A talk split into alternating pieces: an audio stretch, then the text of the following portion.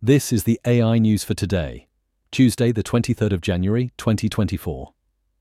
Eleven Labs, a voice cloning startup, closed an $80 million Series B round, bringing the company's valuation to over $1 billion and expanding its financial backing to a total of 101 million. The funds will be used for product development, team expansion, AI research, and enhancing safety measures.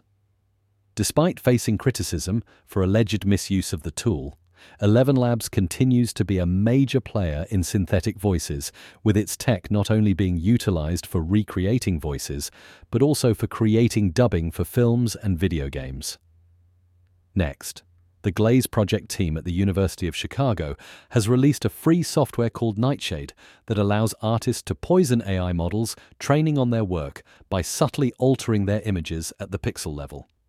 This system, developed under Professor Ben Zhao, uses PyTorch to trick AI programs into seeing a different image than what's visible to the human eye. Critics call it a cyber attack on AI models, while the creators call it a way to drive AI model developers to license images from creators instead of training on raw data scraped without permission.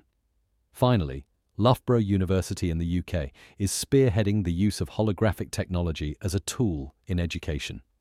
In a partnership with LA based firm Proto, the university is conducting trials where these holographic units allow international guests and experts to virtually engage with students across disciplines.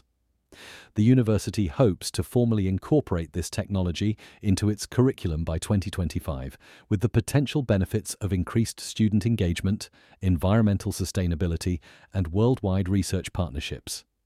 That's all for today. Connect with us at mrc.fm slash AI News. Hit subscribe and come back tomorrow for more AI news.